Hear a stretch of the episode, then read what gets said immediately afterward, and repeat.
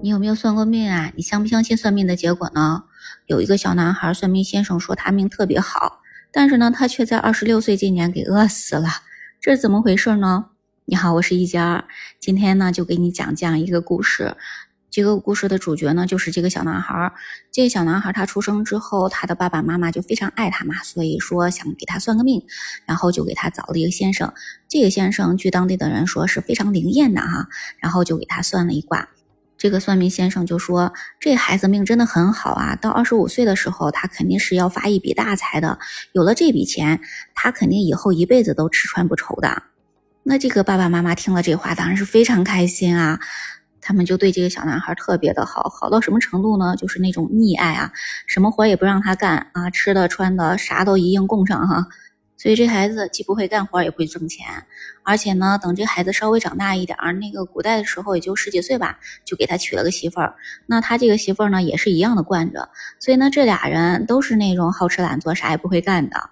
他们应该都是在等待这个小男孩到二十五岁的时候能发一笔大财吧？哈。但是很不幸的是，当这个男孩长到二十四岁的时候，成为一个小男人的时候，他的爸爸妈妈却因为生病都给相继的去世了嘛。那这个时候就没人养他了呀。那他们夫妻俩又是那种好吃懒做的，啥活也不会干，也不会挣钱的。那他们怎么办呀？他俩就只好把他们的房子都给卖了。然后呢，这男的就带他老婆呢，就到附近的一个土地庙里面去住。他期待着到他二十五岁的时候能得到那笔意外的大财哈。但是呢，到他二十五岁的时候，啥也没得着啊。而他们卖房子的钱也给花完了。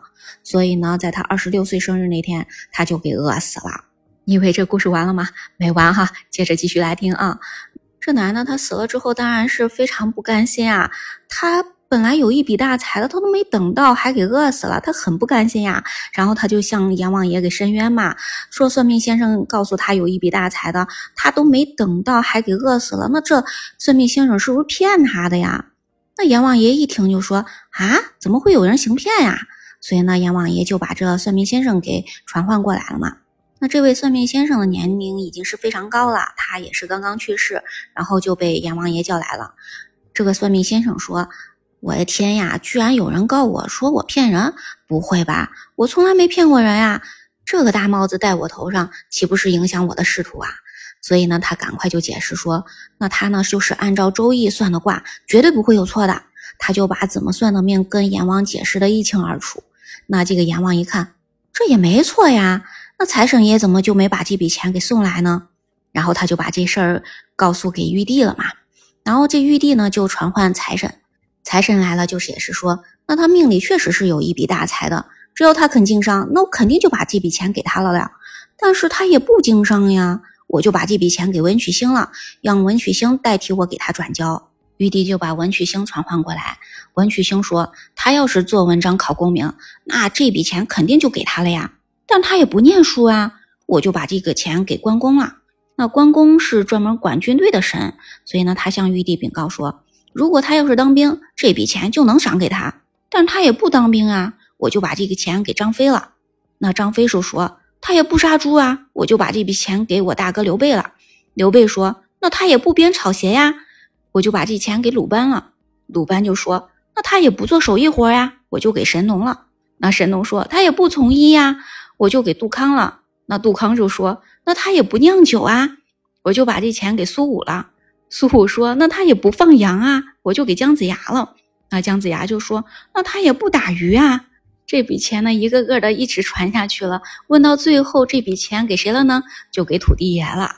所以玉帝又把土地爷给传唤过来。那这个土地说：“我本来想着他应该会种地的，等他种地，他就能赚到这笔钱。但他也不种地呀，我就只好把这钱给他埋在土地庙里面了。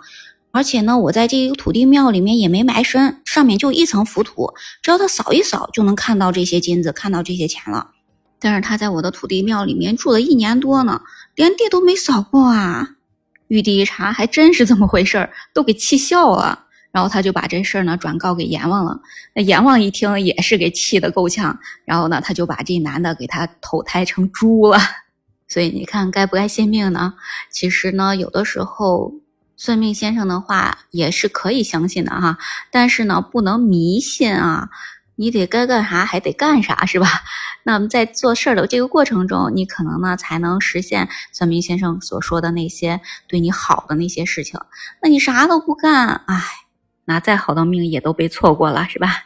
那你还有什么想法呢？在评论区跟我聊聊吧。咱们今天就先聊到这里，我是一杰儿，这里是结伴而行，感谢你的收听，我们下期节目再见，拜拜。